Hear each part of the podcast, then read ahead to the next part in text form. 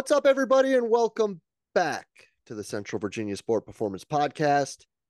As always, I'm your host, Jay DeMayo. Today, I have got us a great guest. I am elated to welcome Justin Landry to the podcast. Selfishly, as a guy who's been fortunate to work in the game of basketball, I always love getting to sit down and talk with, you know, the men and women who get to prepare the men and women that we get to see compete on the nightly basis. And Justin's been doing it at a super high level. East Coast, West Coast, East Coast, West Coast, and East Coast again. But man, we're going to get into talking about the development of players and really, you know, his unique thought process to it because I think uh, there's a lot of cool things that he's doing that he's put out that he talks about that really are going to be beneficial to people. And listen, it's not just about if you train basketball players. These are things that you can take into any aspect of training. And Justin, I'm stoked to have you here today, man. Thank you so much for spending the time with us. And thank you for having me, Jay. I appreciate it. Well, listen, before we get too far into this, let's let everybody know, you know, uh, who is Justin and how'd you get back to Atlanta? Oh man, that's whew, that's a long story, but to make it short, uh, you know, I'm from Oakland, California, born and raised. Uh, but um, once I graduated as an undergrad at Cal State East Bay, I traveled to go to the Midwest to get my master's degree and um, over at Tennessee State in Nashville. And, and that experience alone um, opened my eyes to um, the other side of the country and the opportunities that um, was there. Um, and that allowed me to be able to move around and go down to the University of Texas, uh, Baylor University, um, and ultimately landed my first full time gig, which was at Troy University down there in Troy, Alabama. Um, and then ultimately going to UC Davis. Um, from UC Davis, went to Georgia State. From Georgia State, went to San Diego State, and now uh, back in Atlanta over at Georgia Tech. Um, but all those um, opportunities allowed me to be able to grow um, and develop and and really have some amazing relationships uh, with people that if I never stepped outside of my comfort zone of living in California, I may have never met. Yeah, and along the way, you've gotten the opportunity to learn under some really great coaches and develop, you know, your unique method of developing basketball players. So let's let's get into what are what are the real driving factors behind what Justin does and looks at when he starts to work with his guys? You know, for me, it's really started out um, when I first started working with basketball players at the junior high and uh, high school and junior college level. Um, I was just more so looking at it. What could I do in the weight room? Like I really wasn't looking at what the sport was doing at the time.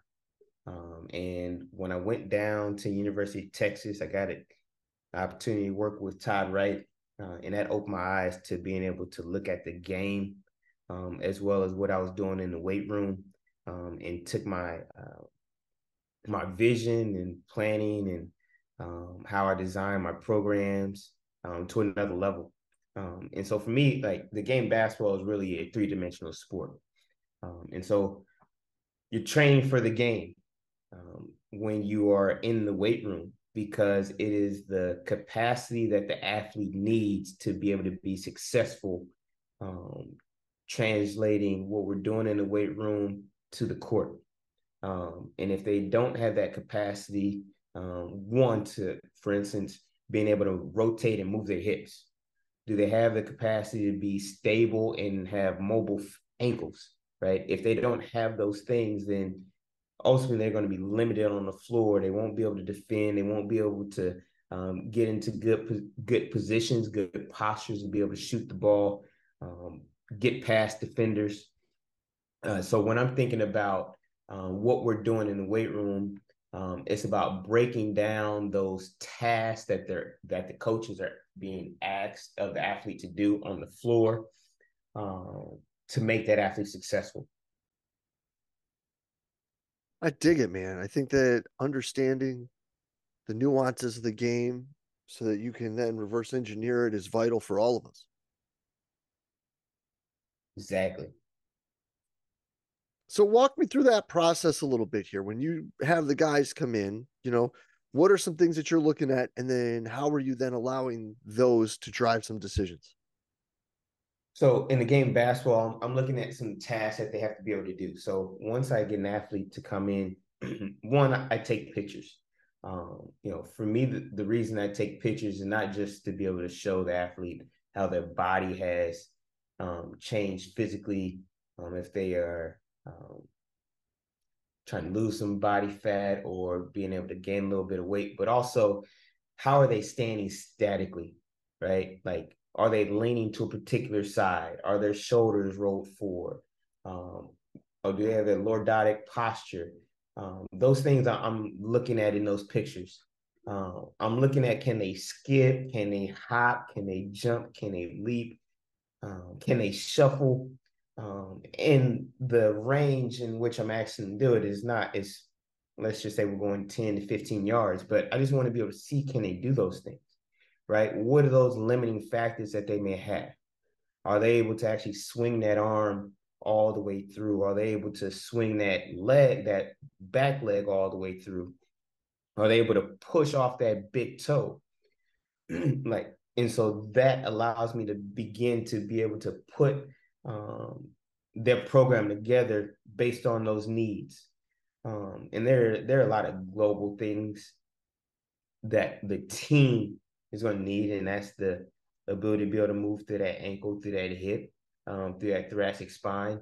Um, and so those three things are going to always be within our program, but then it comes down to those individuals as far as what exactly in those three areas does this individual need to be able to make them successful. Yeah, I think that's a, an awesome perspective because all too often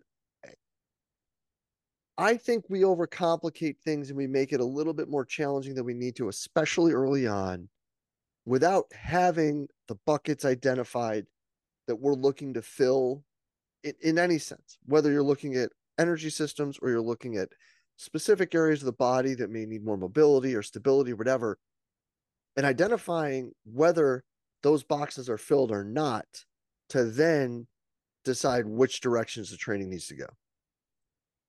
Right. You know, before you can check a box, you got to be able to know where you're starting from.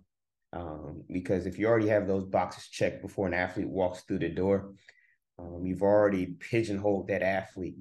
Um, and the thing that I learned working with athletes at each level is that everybody's different. Everybody's environment is different. Um, how they perceive training is different. Um, and um, their experiences in playing basketball is different. Um, so I have to be able to take that time to um, individualize um, certain aspects of the program. Now, don't get me wrong; there are some things that everyone is going to be able to is going to do within our program, um, but then there has to be some individualization within that program in order to make sure that this athlete um, is improving. So then how do you monitor or evaluate that improvement and then make changes as they progress? Right. So uh, one of the things is um, I like to watch video a lot, um, whether they are whether it's from our training session or it is uh, from practice indoor games. Um, and the reason that I watch those videos because the videos tell me a lot I can be able to freeze frame some, some things. I can put some things into slow motion. Um, but that allows me to be able to um, see where this athlete started from and if what we've done thus far has been able to help them improve.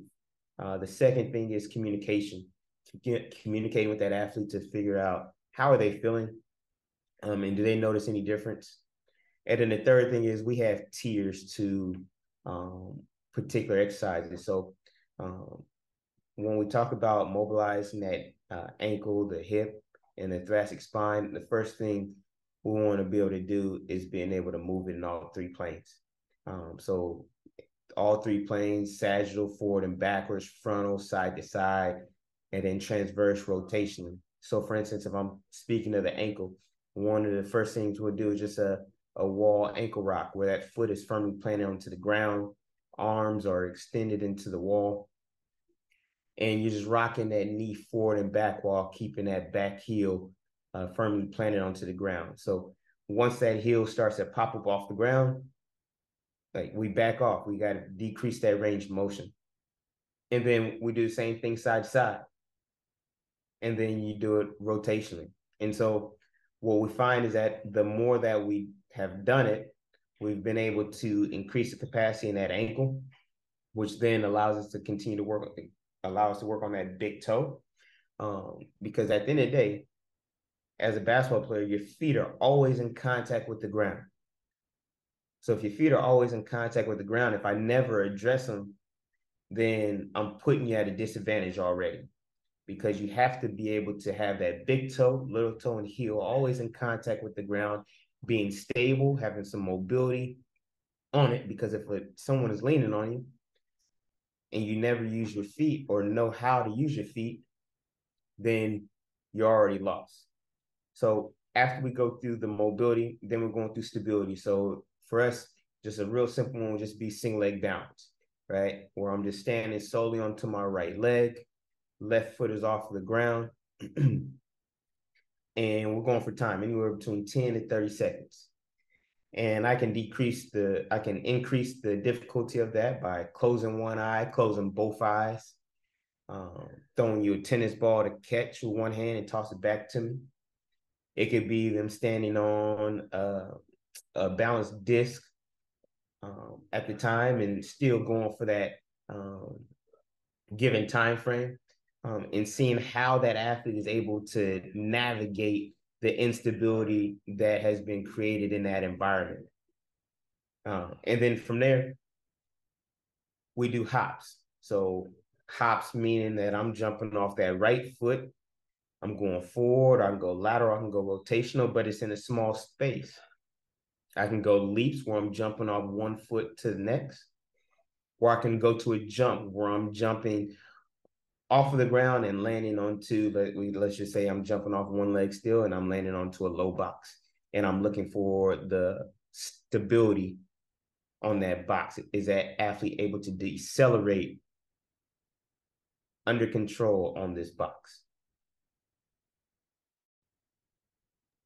I dig it, man, and I love the fact that you're so willing to share um you know the actual progressions that you go through because I think that that's really important for people, not just to like talk about progressions, but to share them so that people can look at it and see how they fit and evaluate them in, in their own situation.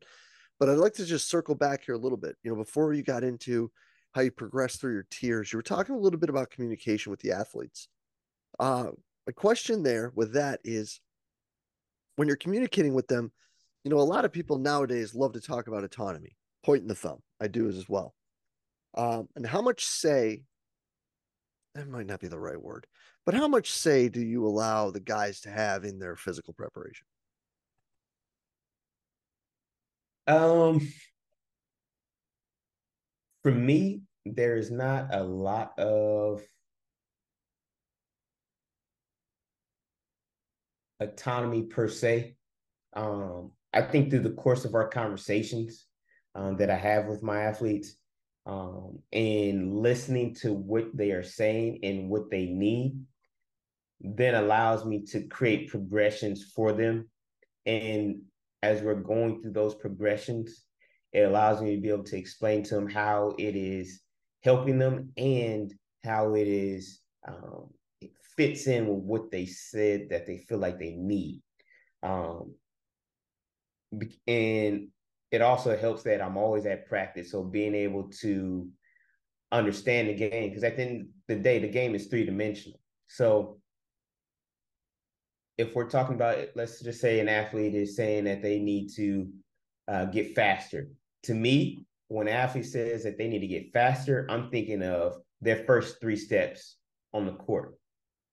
Like, are those three steps aggressive? Are they putting force into the ground? Right? Because they're never going to get to full speed on the court. Are they able to go from um, the corner and sprint up to the wing, um, are they able to um, turn on and off the switch, right? Um, because at the end of the day, like that is what an athlete is really talking about when they're talking about being faster. They want to feel explosive. They want to get from one point to the next. They want to get off the ground quickly. Like they want to feel bouncy, which is, is what they say when they want to get off the ground quickly um, to get to the rack. Um, so like those are the type of things when I when I'm thinking of autonomy, I'm thinking of like, okay, what is this athlete telling me that they need? And then how can I put this into a progression for them for them to be able to understand like this is what you said you needed and this is how we're going to progress it to be able to get you to where you want to be. I love involving them in that sense because I think that at times what can be the easiest and hardest part in our role is identifying and communicating the weak link in their performance. Because we can show metrics till we're blue in the face, but what they believe is slowing them down nine times out of 10, or even maybe 10 times out of 10, you know, what they think is the issue is going to be the issue. Right. Because because at the end of the day, our job is to develop great movers, restore movement that has been lost. And when I'm thinking of a basketball player, I'm thinking of someone who is a is fluid, like they do things effortless, right?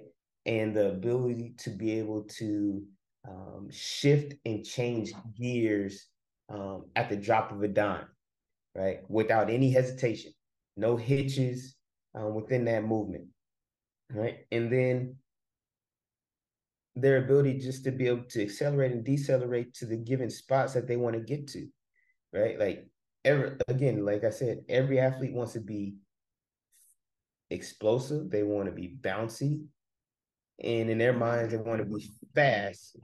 Um, but when you think of fast, is really like the the those first three steps. So how do you communicate that to them? Because I think that at times helping them define what explosive and bouncy means for them and how they project themselves on the court can be a challenge.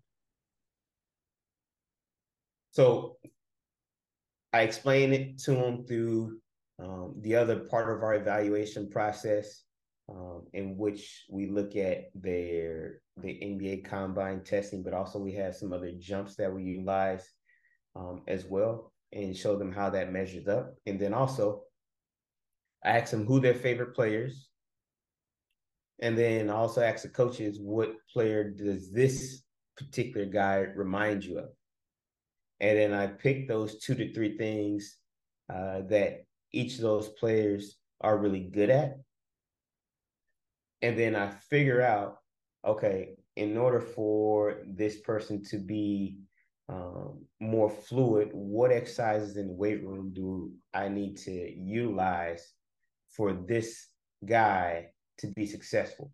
Um, so w- whatever squat pattern that may be, whatever press or pull pattern that may be, um, there there are some things that are selected um, to be able to help them, um, and then you and then showing that to them and putting that together on a plan right? And and now when they come to the weight room and they see their comparisons on their sheet, they're like, okay, like coach gets what, what where I'm trying to get to as far as my body and, and the things I want to be able to do on the floor. I can see how these exercises are going to help me. Yeah, and handling that situation, you know, I think has been, at least in my setting, really been impacted on this change in landscape as to what college basketball is right now. Yes. it's never it's ever changing the the new landscape of basketball right now. Yeah, and this entire transfer portal NIL world that we live in has really had to focus had to refocus how we move through our training cycles and how we build these programs out with these athletes. Yes. So let's run down that rabbit hole a little bit, Justin. How does that uh how how how has that impacted you? How has that kind of changed how you look at the day to day and then the long term programming that you put together for the guys? Um, for me, it really just starts with functional training. I know functional training has gotten a bad rep over the years, but when I think of functional training, I'm thinking of what are the requirements of this sport, right? And so when I'm thinking of developing um, a long term program, I still look at the national championship game and then still planning backwards. But for instance, uh, this summer, um, and coming to um, a new school where um, you still have athletes that may be coming in towards the middle of the summer or even the last couple weeks of the summer, it was okay. This athlete still needs to be able to lunge, squat, do a push up, pull up, whatever those those exercises may have, may have been that are selected. Um, and so how do I get them to go from this um, body weight to um, loaded exercise in whatever given period of time that I had uh, with them. And in that period of time, being able to show this athlete, whether they've been with me for eight weeks, four weeks, or two weeks, how they've gotten better. Right. Um, and that came with not only the video that I spoke with earlier, but also um, the um, we're also utilizing Kinexon. Uh, so what I used with the Kinexon uh, this summer was I looked at some of our worst movers um, at the start of the summer and how much energy they were displaying to change direction um, and how fatigued they were early on in the summer. Um, and then looking at how our practice practice time didn't change. Coach kept the same drills for um, three weeks at a time. So now, did this athlete get better?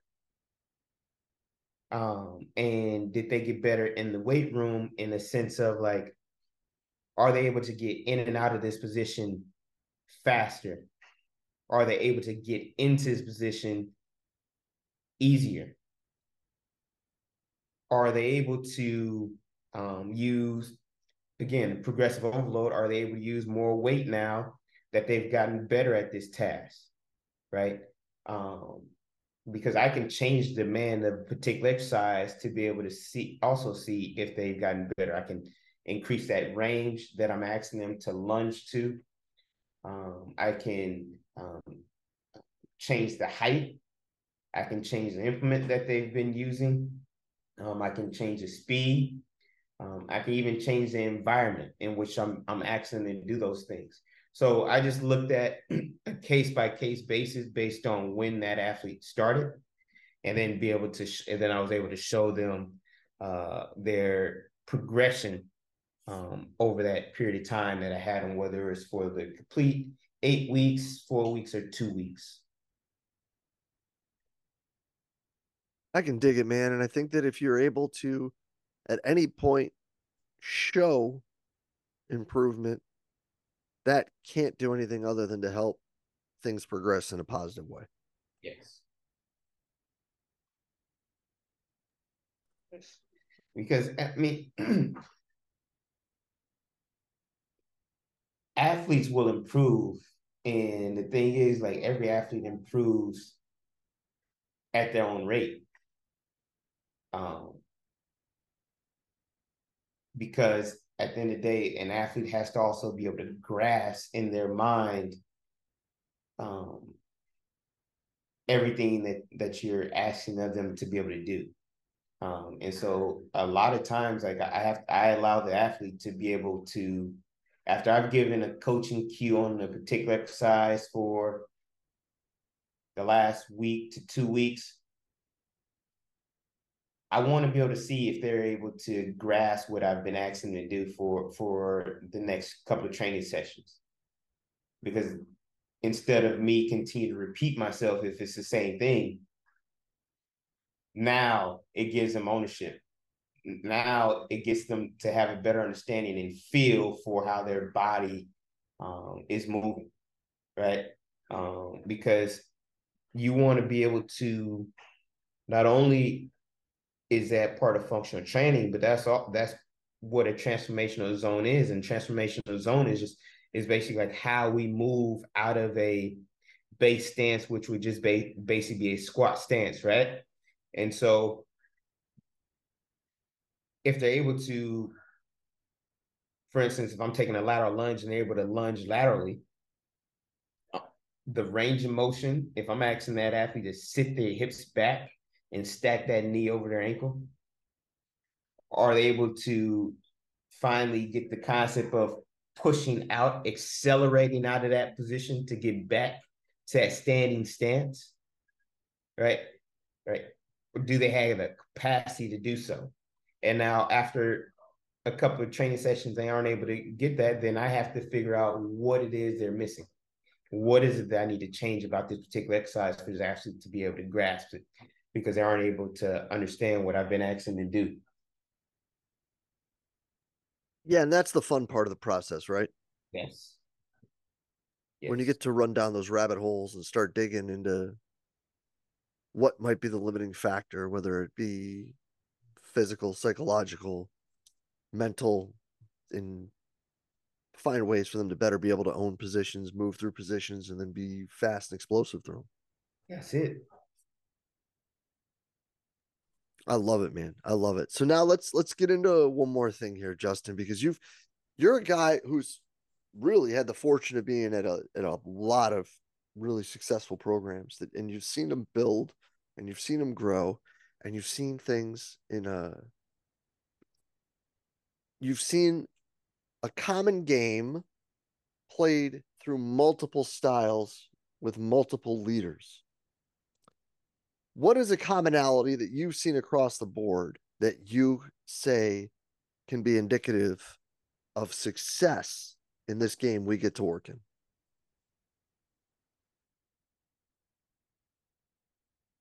Everyone pulling in the same direction. And when I'm saying pulling in the same direction, that's everyone understanding that each person within the program has a role to play strength conditioning coach. His role is the development of the athlete, athletic trainer, um, keep continuing to help keep those athletes healthy um, and safe. Um, the coaches putting together the right game plan, players being able to follow those game plan, being able to be consistent uh, with the things are being asked of them, um, but also no one ever um, having an ego of of well, this is this person's area, like they can't tell me anything. Because we can all learn from someone else. Um, and for instance, every university that I've been at, I've had a great relationship with my athletic trainer. Um, and the reason being is that man, my job is not bigger than his or hers, and vice versa. Um, and so um, I'm always going into athletic training room uh, one, because I want them to know how much I really value what they do. They have a great understanding of the body, um, and um, in their uh, in their eyes of what they see. They see movement as well, and so how they see movement, I may not have. There are a couple times where I may not have caught a couple of things, and I learned from my athletic trainers. Um, and vice versa. My my the weight room is always open for them to come in and watch and us to talk shop and and things like that. Um, but everything goes hand in hand. It's it's no one ever had a um, this is my area. Um, it was always a I had basketball coaches ask me, what do I see? What can, what do I feel like we could do better at? Um, so that like that's been the common thing um, for the, all of the universities and schools I've had the opportunity to be able to work at. I love that, man. There's some power in everybody knowing their role and fulfilling it to the best of their ability. Exactly.